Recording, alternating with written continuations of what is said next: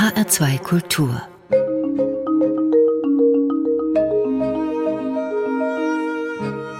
Doppelkopf Heute am Tisch mit Professor Dr. Michael Stolleis, Rechtshistoriker und mit Fug und Recht Geschichtenerzähler.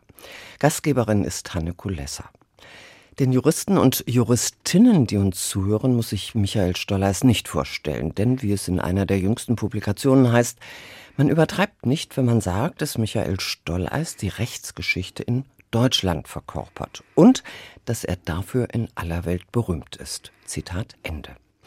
Aber nun eine Kurzesvorstellung für die, die nicht im Recht zu Hause sind.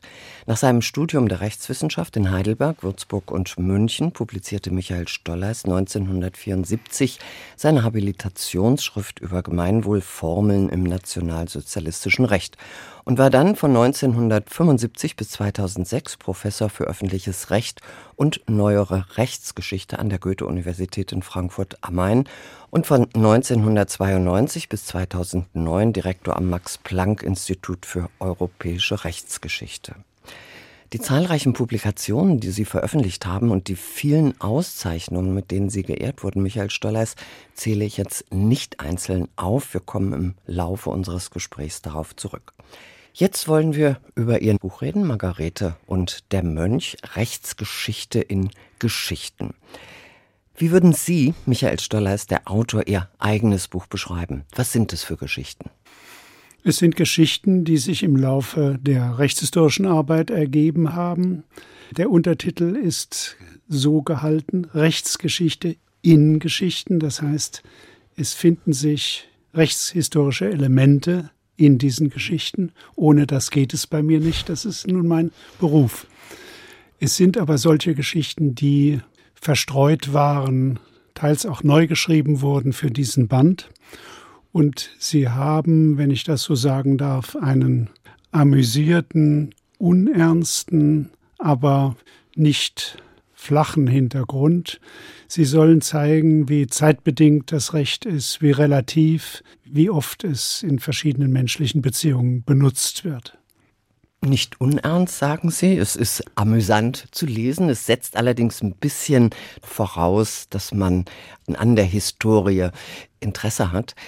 Von wann bis wann reichen diese Geschichten? Also es geht ja doch durch mehrere Jahrhunderte. Ja, es beginnt in der Mitte des 15. Jahrhunderts in Reval im heutigen Tallinn mit einer ganz ungewöhnlichen Geschichte, die ich einmal in einem Hotel in Reval gefunden habe, Tales of Tallinn. Und dann wurde ich neugierig und habe dann recherchiert. Und am Ende münden die Geschichten im 20. Jahrhundert bei aktuellen Problemen, teils wissenschaftstheoretischer Art, über Reinheit etwa im Rechtsdenken oder über das Verschwinden des verbrauchten Rechts, auch ein Phänomen, das selten beachtet wird.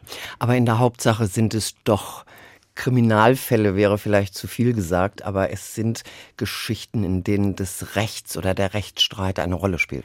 Der Rechtsstreit ja, aber Kriminalfälle sind eigentlich nicht so mein Gegenstand. Das ist eher so das Genre äh, des Peter Wall und ähm, Feuerbachs im 19. Jahrhundert, auch Friedrich Schiller hat sich da bemüht. Das ist ein anderes Interesse, das ist mir das Interesse der, an der Psychologie des Täters wie kommt der dunkle Untergrund in der Seele dann zur schlimmen Tat.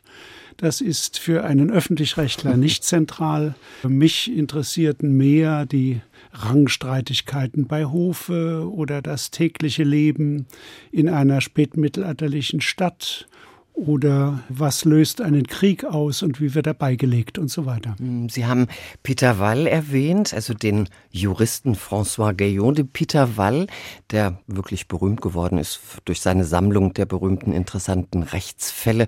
Im Übrigen hat er geschrieben, ich habe mir vorgenommen, gelesen zu werden und er ist gelesen worden und äh, Schiller, Sie haben das auch erwähnt, hat ihn gelesen und hat Geschichten von ihm wieder neu veröffentlicht. Feuerbach war ja auch ein Jurist ist, aber wie Sie schon sagten, er hat sich da mehr an das Psychologische oder an das wirklich Merkwürdige der Kriminalfälle gehalten. Würden Sie sich denn in, ja, in dieser Tradition trotzdem sehen? Also sehen Sie, spüren Sie da eine Art Verwandtschaft zu den beiden? Eigentlich nicht, weil ich nicht primär an der Psychologie von Tätern äh, interessiert bin. Was Sie erwähnt haben von Peter Wall bis Feuerbach, gehört in die Entstehungsgeschichte der modernen Psychologie, die man damals Erfahrungsseelenkunde nannte. Das war ein aufregendes Thema. Zum ersten Mal kommt das zur Sprache und das hängt wiederum zusammen, dass man im Strafrecht die Bedeutung der Schuld für die Strafzumessung und äh, für die Strafbarkeit generell entdeckt gewissermaßen. Das ist eine moderne, mit dem Rechtsstaat des 19. Jahrhunderts zusammenhängende Erscheinung. Also wie gesagt, das ist nicht genau mein Thema. Wie sind denn jetzt diese Geschichten entstanden? Sie haben vorhin gesagt, Sie haben äh, zufällig im Hotel eine Geschichte, also in Rewal, äh, über Margarete und der Mönchen gefunden. Aber wahrscheinlich haben Sie ja nicht äh, überall diese Geschichten so aufgelesen, in Hotels oder am Strand. Nein, aber der Zufall spielt schon eine große Rolle. Ich bin manchmal genötigt gewesen, habe es auch mit Freude gemacht, für Festschriften von Freunden und Kollegen etwas zu schreiben. Und dann suchte ich irgendetwas, was den Kollegen und den Freund erfreuen könnte. Und das lag meistens etwas abseits der üblichen Festschriftenbeiträge, die ja eher ernst sind. Und ich, ich neige manchmal zum Unernst und freue mich an solchen Geschichten. Ja, wo man sie aufstöbert. Es sind eben von ständiger Quellenlektüre beeinflusste Funde, die man da und dort macht. Ein Beispiel will ich erwähnen. Ich stieß plötzlich auf ein Buch, das heißt Reine Rechtslehre. Das kennt man, diesen Titel von Hans Kelsen, dem berühmten Rechtstheoretiker des 20. Jahrhunderts. Aber dieses Buch war von 1816 und da flammt natürlich sofort die Neugier auf, wie kommt ein Autor, der sonst wenig bedeutend ist, um diese Zeit auf den Titel Reine Rechtslehre und man stößt dann auf Kant und das Reinheitspostulat in den Wissenschaften und so weiter. Und Kelsen hat offenbar von diesem Titel gar nichts gewusst.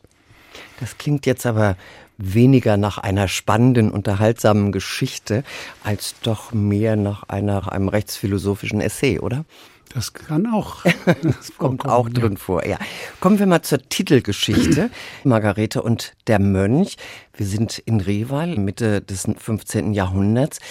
Was hat Sie denn an diesem Fall, in dem Sie uns von Lieben und Intrigen, von Religion und Betrug erzählen, was hat Sie denn da gereizt oder besonders interessiert, um das nochmal aufzuschreiben oder auch zu recherchieren? Erstens einmal, das Objekt des Streits sind zwei Häuser, die heute noch in Reval stehen, in Tallinn und äh, sehr interessante spätmittelalterliche Häuser sind. Um die wurde 30 Jahre lang gestritten mit aller Erbitterung, drei Generationen lang.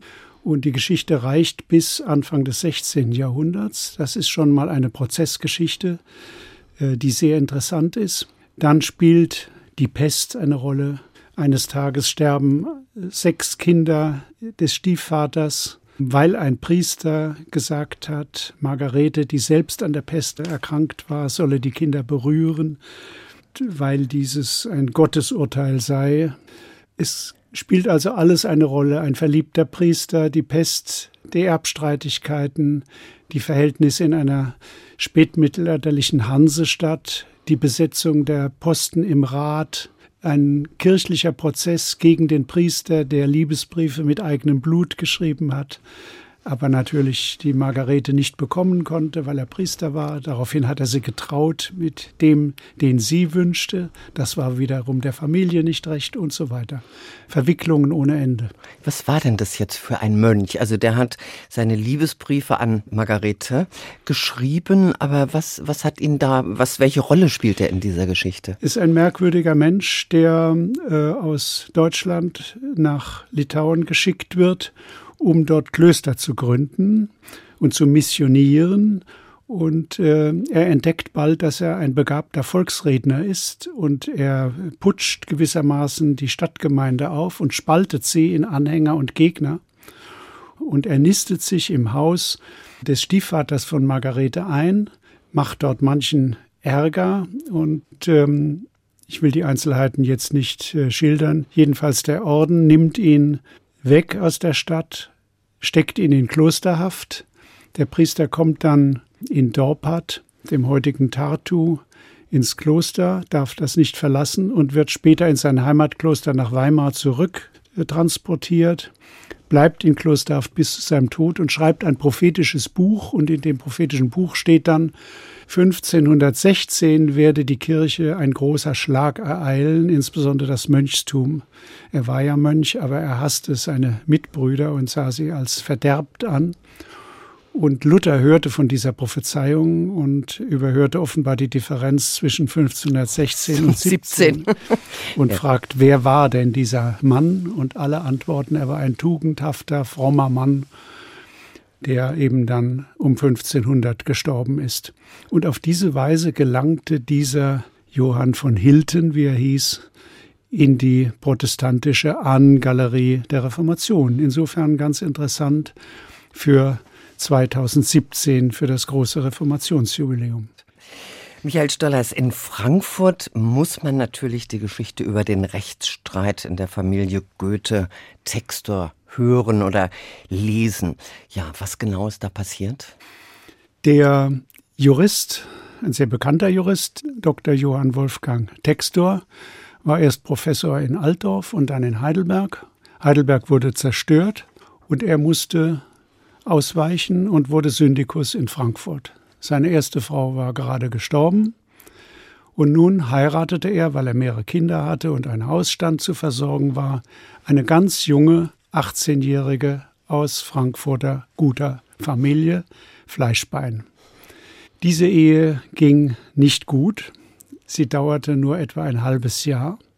Und zwar deswegen, weil die junge Frau wie man jetzt aus den Akten sehen kann, ein halbes Jahr mit vollen Händen Geld ausgegeben hat, das sie nicht hatte. Sie hat immer auf Kredit gekauft, etwa drei bis vier Jahresgehälter ihres Ehemannes. Offenbar ganz unbedenklich. Vielleicht wusste sie auch nicht, wie viel er verdient. Jedenfalls.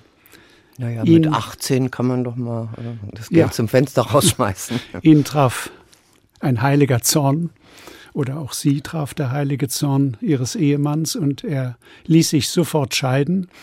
Und die Scheidung musste derjenige Dr. Arcularius vollziehen, der das Paar gerade getraut hatte. Etwas unangenehm. Und Dr. Textor sagte, er zahlt nichts von diesen Rechnungen. Und da gab es einen Prozess vor dem Schöffengericht. Da der Schwiegervater aber auch im Gericht saß, war das etwas unangenehm wegen der, des Rollenkonflikts und man beauftragte die Leipziger juristische Fakultät, hierzu ein Gutachten und eine Entscheidung zu fällen.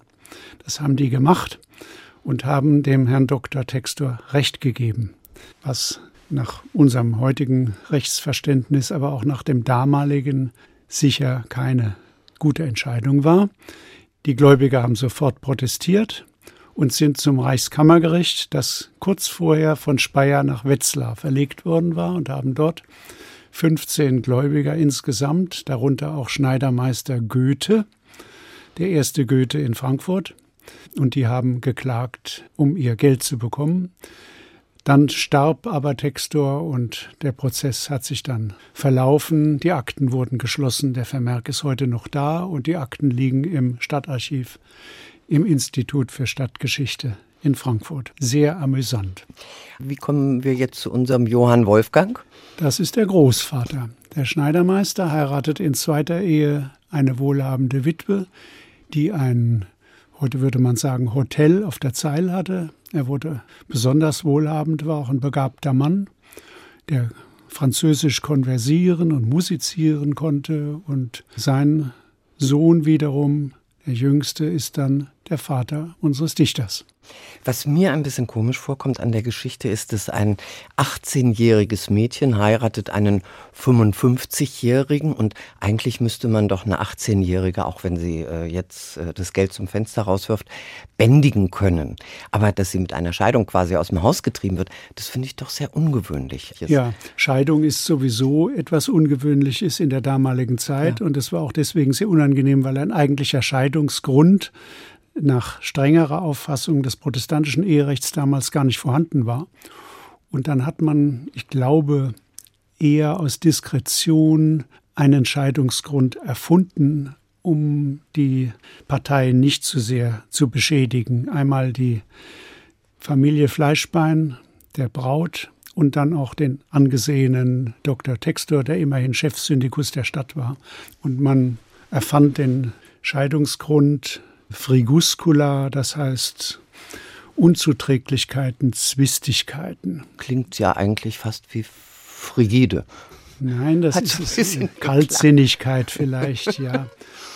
Und Könnte ja sein, dass die 18-Jährige sich dem 55-Jährigen verweigert hat, oder? Da wollen wir nicht spekulieren. Warum da nicht? fehlen die Quellen. Wir schauen eben nicht ins Schlafzimmer. Tja, aber wir schauen mal hinter die Lex Heinze. Da verbirgt sich nämlich nun ein wirklicher Kriminalfall und äh, dieser Fall führt ins verruchte Berlin des späten 19. Jahrhunderts. Was war da los? Mord und Totschlag? Es äh, war ein Mord an einem Nachtwächter begangen worden, man weiß nicht von wem, und äh, die Polizei hat aus dem Zuhältermilieu einen jungen Zuhälter und eine ältere Dirne, die verheiratet waren, aufgegriffen und sie als Täter identifiziert oder vermeintlich identifiziert. Es gab einen Prozess und die beiden wurden verurteilt. Das ist nur der äußere Anlass. Das Ehepaar hieß Heinze und daraus ist später das Gesetz, die Lex Heinze, entstanden, die aber einen ganz anderen Inhalt hat. Denn der Kaiser hörte von diesem Prozess, der ein großes Publikums- und Presseecho hatte. Und äh, er war sozusagen erschrocken über die Abgründe in seiner geliebten Reichshauptstadt, was sich da alles tummelte. Und gab eine Anweisung, man sollte das Strafrecht verschärfen. Auch ein Mechanismus, den man ja bis heute gut kennt. Und nun arbeiteten mehrere Jahre lang die Parlamentarier an diesem Gesetzentwurf. Der wurde immer weiter entschärft. Äh, treibende Kraft war das Zentrum und die Sittlichkeitsvereine. Und das führte schließlich zur Empörung aller Vereinigungen der bildenden Künstler und der Literatur. Und es gab einen riesigen Aufschrei. Alle prominenten Künstler und Schriftsteller vereinigten sich gegen die Lex Heinze. Es gab Serien von sehr lustigen Postkarten. Ich habe auch einige abgebildet in dem Buch, die sich über die Lex Heinze lustig machten. Also die Strafrechtler kennen heute noch das Wort Lex Heinze als Einschränkung der Kunst und Literaturfreiheit. Das hing damit zusammen, dass die, die Brüderie der wilhelminischen Zeit mhm. sehr stark übergriff in eine Kunstszene, die sich gerade europäisch inspirieren und befreien wollte von, von diesem Muff der Atmosphäre im 19. Jahrhundert sind wir froh, dass das äh, vorbei ist.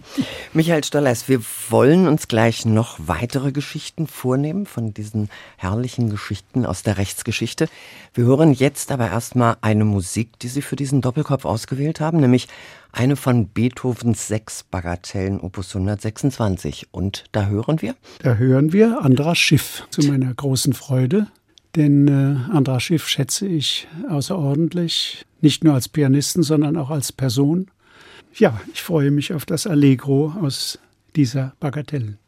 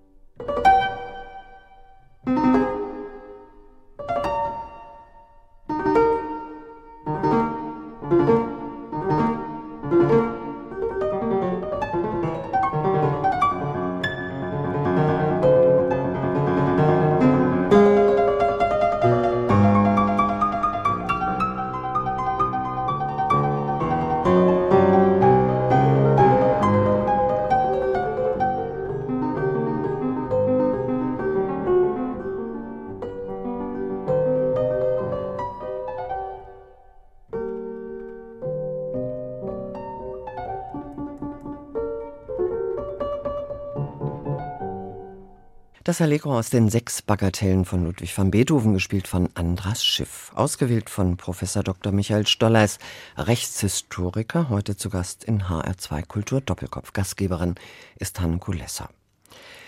Von ihren vielen Büchern ist ihre vierbändige Geschichte des öffentlichen Rechts ein Grundlagenwerk, unumgänglich, unentbehrlich für alle Juristen oder Rechtshistoriker, aber es gibt in ihrem umfangreichen Werk Michael Stollers ja auch Bücher, die nicht nur für Juristen lesbar und unterhaltsam sind. Zum Beispiel ihre Herausgabe mit zwei Dutzend Geschichten von Johann Peter Hebbel mit kleinem Kommentar. Titel Der menschenfreundliche Ton, erschienen im Inselverlag. Auch in der Sammlung Margarete mit dem Mönch gibt es drei Hebelgeschichten. Was interessiert Sie, was fasziniert Sie an diesem Schriftsteller und Theologen, der mit seinen alemannischen Gedichten und dem Schatzkästlein des rheinischen Hausfreundes berühmt wurde? Mit dem Schatzkästlein sind frühere Generationen aufgewachsen. Kanitverstan und äh, Unverhofftes ja. Wiedersehen sind ganz berühmte Stücke. Sie sind mir nahe, weil ich äh, in Süddeutschland aufgewachsen bin und ähm, weil mich auch Hebel als Theologe in der Badischen Landeskirche interessiert hat. Also es gibt mehrere Zugänge zu ihm. Ich schätze ihn sehr und reihe mich da ganz bescheiden in eine Serie großer Namen ein, die alle Verehrer von Johann Peter Hebel waren, also Canetti und Kafka, Walter Benjamin und andere. Nehmen wir doch mal ein kleines Beispiel aus den Hebelschen Geschichten, das Sie in Ihrem Buch abgedruckt haben. Lesen Sie uns doch bitte das Advokatentestament vor. Ein Advokat, der am Ende seines Lebens fast eine Unruhe des Gewissens darüber empfand, dass ihn sein Beruf so reich gemacht hatte, stiftete sein ganzes Vermögen in das Narren- oder Tollhaus. Aus Achtung für so manchen verständigen und rechtlich geneigten Leser, der aus rechter Überzeugung und Pflicht in einen Prozess verwickelt sein kann, will der Hausfreund nicht verraten, was der Advokat für eine Beruhigung darin gefunden habe. Auch kann sich der Advokat geirrt haben.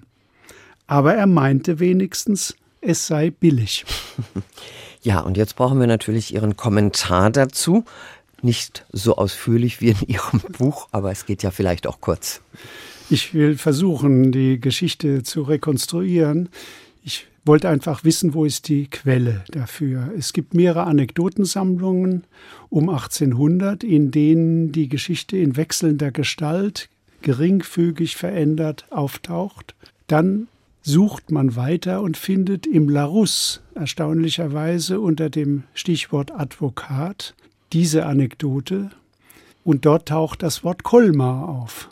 Nun wird man aufmerksam und denkt, was hat das mit Kolmar zu tun? Denn Hebel sagt ja nichts über Kolmar. Es lag aber ziemlich in der Nähe von seinem Wohnort Karlsruhe bzw. Freiburg. Und in der Tat gab es dann, wie sich herausstellt, in Colmar einen Advokaten, der auch viel Geld für ein Hospital gestiftet hat, aber ein Narrenhaus gab es eben nicht. Und dann habe ich noch eine Zeitungsdiskussion am Ende des 19. Jahrhunderts gefunden in, im Elsass, wo die Kolmarer Juristen darüber diskutiert haben, ob das nicht eine Erfindung eines witzigen Zeitgenossen war, äh, das mit dem Narrenhaus und eine Verunglimpfung des Advokatenstandes.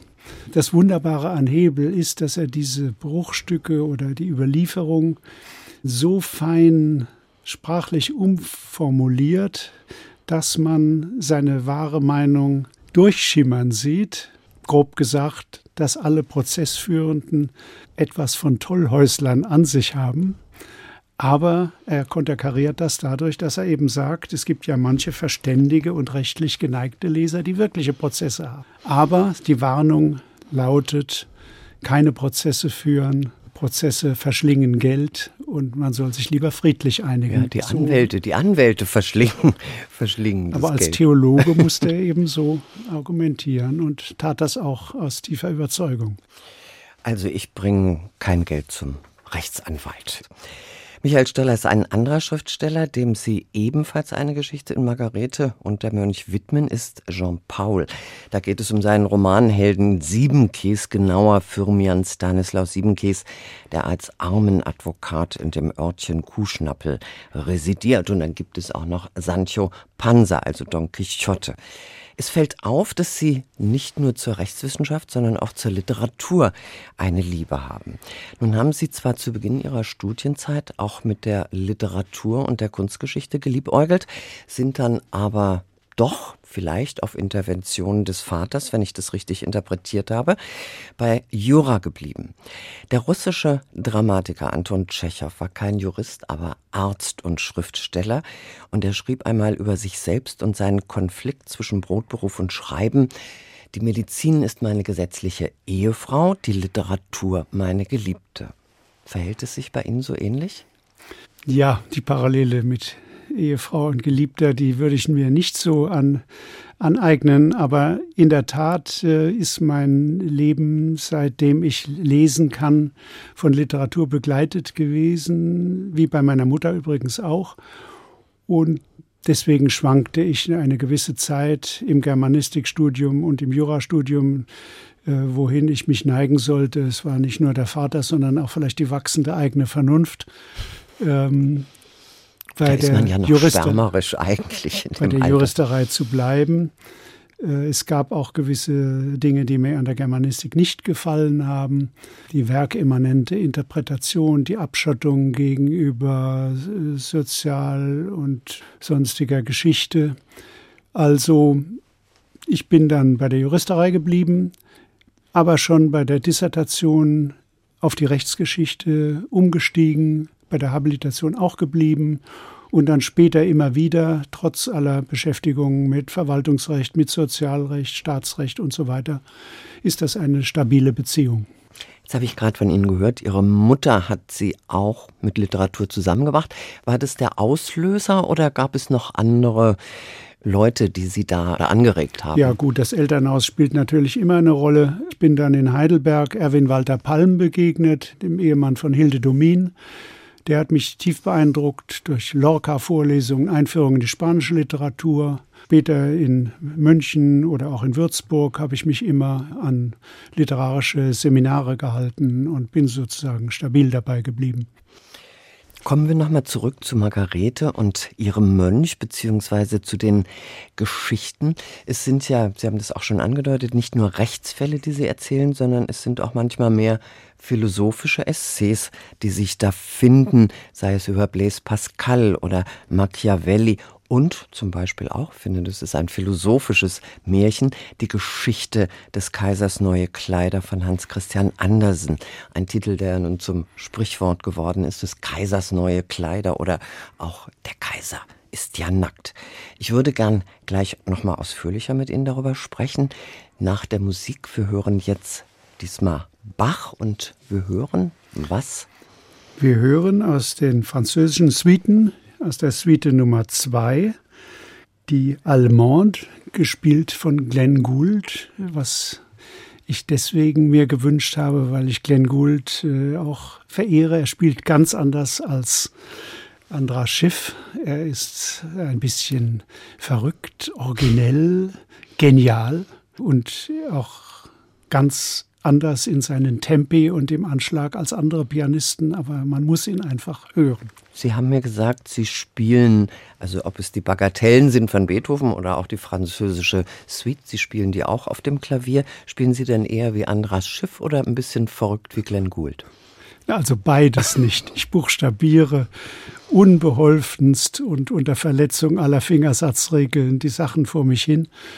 Aber ich habe doch einen besonderen Zugang zu dieser Art äh, von Musik. Äh, das geht etwa von, von Bach seit meiner Klavierstundenzeit, wo ich erklärt habe, ich wollte jetzt nichts mehr außer Bach spielen.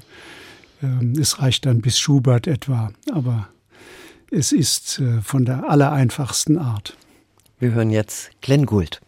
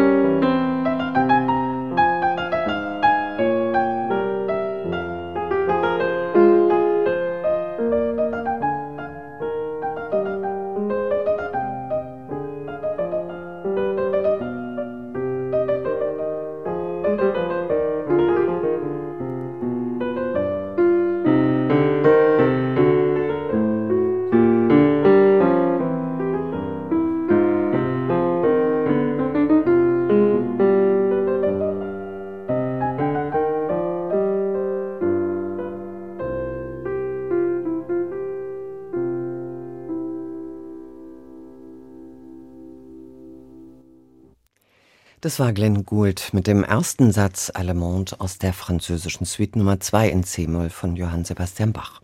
Ausgewählt von Professor Dr. Michael Stollers, Rechtshistoriker, heute zu Gast in HR2 Kultur. Doppelkopf Gastgeberin ist Hanne Kulesser. Wer die Sprache in der Hand hat und in der Lage ist, unerwünschte Informationen zu eliminieren, so meint man, beherrscht das Land.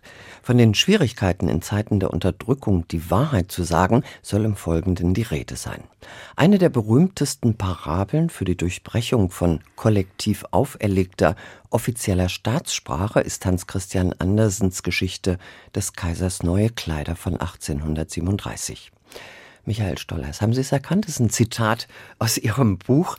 Was bedeutet die Geschichte oder das Märchen von Andersen für uns heute? Ja, die Geschichte ist allen gegenwärtig, mindestens eben der Titel. Es ist äh, eine scheinbar harmlose, liebenswürdige Geschichte.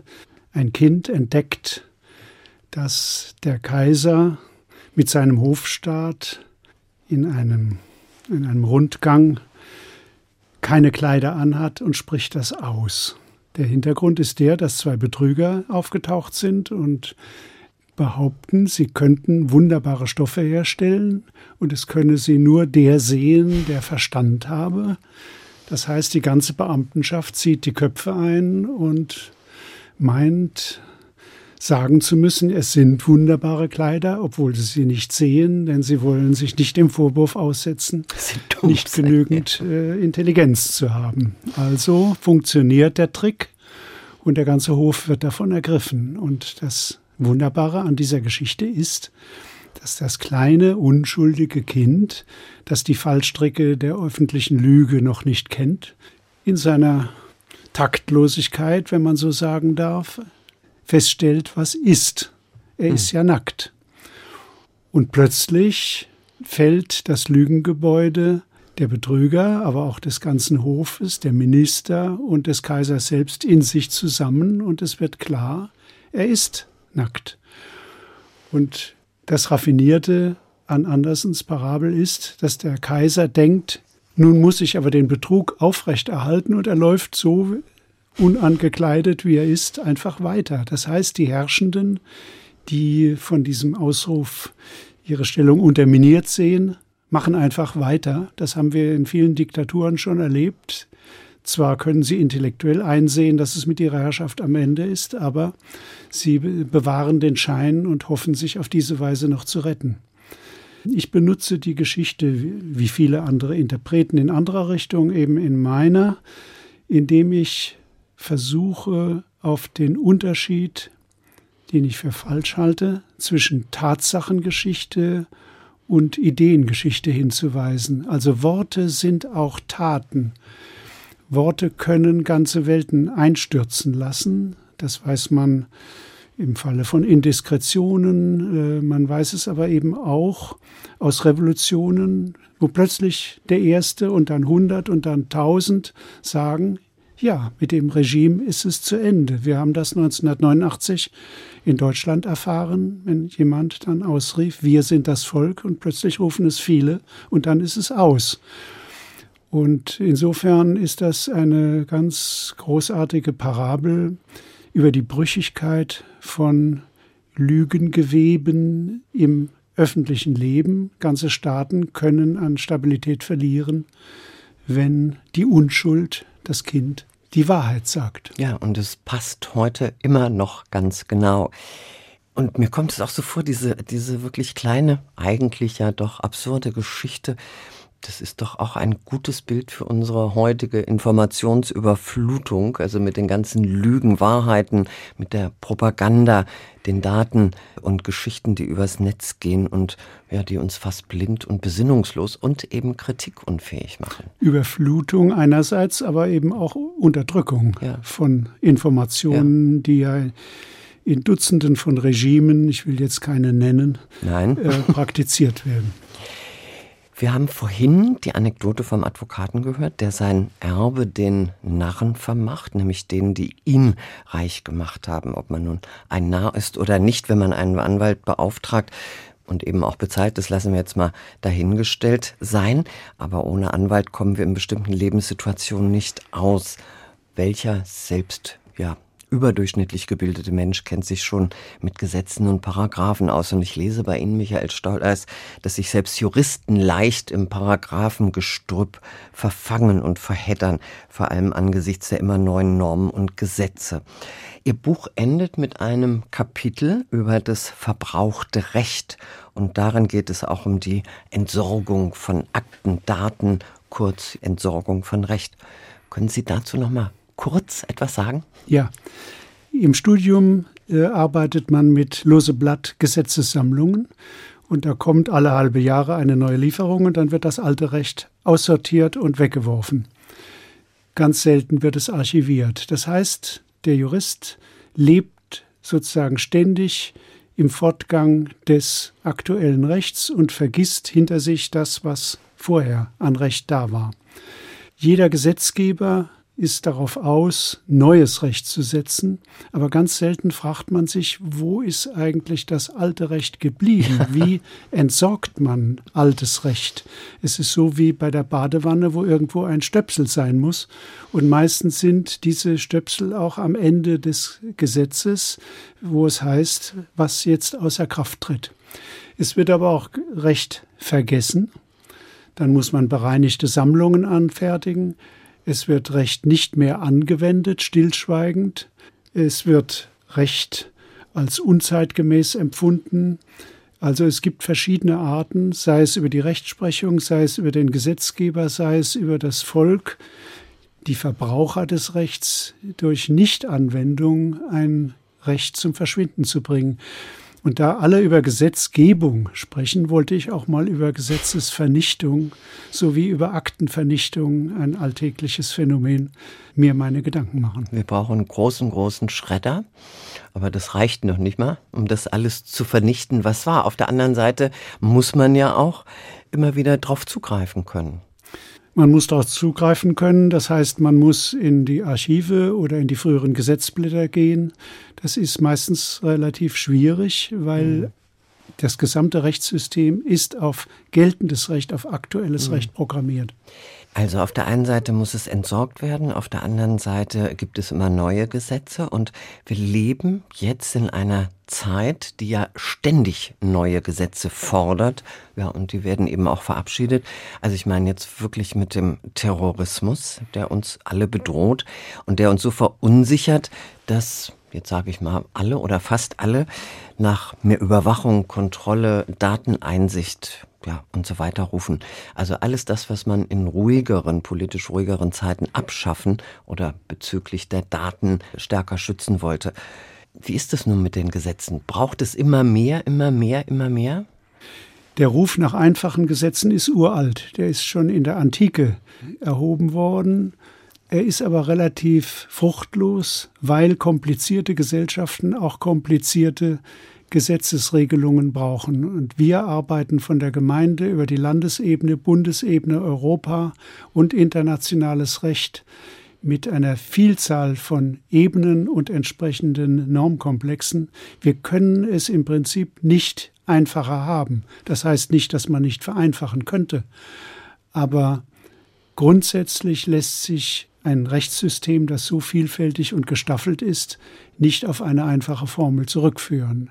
Aber was heißt es jetzt, diesen Drang, immer nochmal, da nochmal ein Terrorismusgesetz, da nochmal eine Einschränkung, da der Ruf nach mehr Polizei, nach mehr Sicherheitskräften? Das sieht ja fast uferlos aus. Ja, oft ist es auch ein politischer Aktivismus, äh, das sind Fensterreden, wenn man dann genauer nachschaut, reicht das geltende Recht durchaus aus. Es muss eben praktiziert werden und das wird ja auch immer wieder gesagt. Wir brauchen kein neues Recht, sondern wir brauchen Anwendung und wir brauchen Verständigung, innereuropäisch etwa. Das würde schon sehr viel helfen. Aber Gesetzgebung ist politisch attraktiver als Verzicht auf Gesetzgebung und es führt eben dazu, dass immer mehr Normen gesetzt werden. Aber ich möchte doch warnen vor der Illusion, wir könnten bei einer komplizierten äh, und international vernetzten Gesellschaft auch mit einem einfachen Recht leben. Was heißt nicht mit einem einfachen es, Recht? Wir müssen es aushalten, wir müssen es so weit wie möglich vereinfachen, aber wir können nicht zu ganz primitiven Rechtsregeln zurückkehren. Weder das Naturrecht noch das Rechtsgefühl geben uns Lösungen. Wir brauchen einfach Recht in unserer Gesellschaft. Das ist auch ein großer Stabilisator und ist auch sehr wichtig für den Zusammenhalt der Gesellschaft, dass sie sich auf Recht verlassen kann und dass ein Rechtssystem bereitsteht, äh, dieses Recht auch wirklich durchzusetzen. Sie haben ja einen großen Überblick als Rechtshistoriker, Michael Stollers. Könnten Sie sagen, es gibt irgendwie ein Gesetz, das fehlt? Gibt es irgendwie ein Gesetz, was man heute wirklich brauchen würde? Da setzen Sie mich in Verlegenheit. Ähm, ich habe manche rechtspolitischen Wünsche, was geregelt werden könnte, aber die sind alle so klein gestrickt, dass sie sich nicht lohnen zu nennen. Aber wir haben ja ein Gesetz, das unsere Rechtsordnung beherrscht. Das ist unser Grundgesetz. Es hat ähm, nach der einfachen Zählung nur 146 Artikel. Es hat aber 47 eingeschobene Artikel, sodass man insgesamt von mehr Verfassungsrecht ausgehen muss. Aber das Verfassungsrecht ist ja die nationalstaatlich gedacht, die überwölbende Normstruktur, die die wesentlichen Fragen des Gemeinwesens enthält. Mehr brauchen wir eigentlich nicht. Das Grundgesetz. Ja, vernünftig interpretiert. Und alles andere weg. Wir kommen jetzt leider zum Ende unseres Gesprächs und Jetzt frage ich nicht den Rechtshistoriker, sondern den Literaturliebhaber Michael Stolleis. Welchem Buch würden Sie viele, ja, viel mehr Leser wünschen? Gibt es da was? Auch da bin ich in Verlegenheit, weil ich einfach zu viel lese und immer lese. Aber ich habe eine Leidenschaft ähm, seit der Kinderzeit für Homer und dort für die Odyssee. Vielleicht von einem anderen Dichter, das weiß man ja nicht.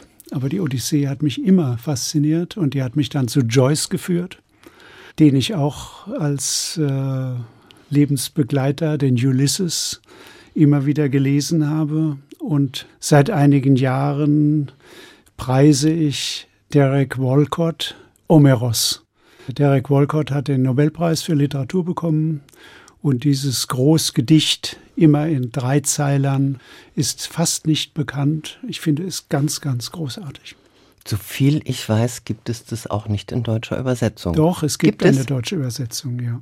Gut, dann waren das jetzt quasi drei Empfehlungen. Einmal Homer, die Odyssee, James Joyce, Ulysses und Derek Walcott mit Omeros.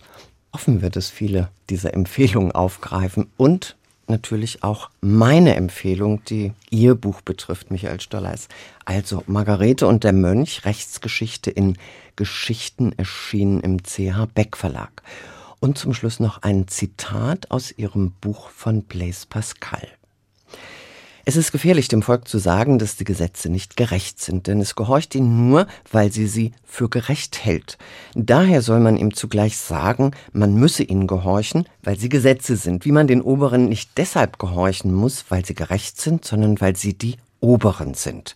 Dadurch wird jede Empörung vorgebeugt, wenn man das verständlich machen kann, und das ist eigentlich die Definition des Rechts. Michael Stoller, so einfach ist es. Sind Sie mit einverstanden? Das ist eine Definition aus dem 17. Jahrhundert. Pascal glaubte am Ende seines, seines kurzen Lebens nicht mehr an die Idee der Gerechtigkeit, sondern setzte auf den Willen zur Rechtsetzung und ähm, kommt daher zum Ergebnis, das Entscheidende ist, wo jemand lebt, diesseits oder jenseits der Pyrenäen. Auf der einen Seite ist es Irrtum, auf der anderen Seite ist es Wahrheit. Und weil er diesem Dilemma nicht entkommen konnte, hat sich der späte Pascal dann entschieden, nur noch dem Glauben zu vertrauen. Für mich klingt es sehr ironisch, dieses Zitat. So ist die Welt, gewöhnt euch dran, empört euch nicht. Aber das wollen wir natürlich nicht proklamieren. Michael Stollers, wir hören zum Ende noch eine Musik, noch einmal von Johann Sebastian Bach. Was haben Sie ausgewählt? Aus der französischen Suite Nummer 3, den dritten Satz eines Sarabande und es spielt Jewgeni Korolev. Das war HR2 Kultur Doppelkopf mit dem Rechtshistoriker Professor Dr. Michael Stolleis. Vielen Dank für das lehrreiche Gespräch. Gastgeberin war Hanne Kulesser.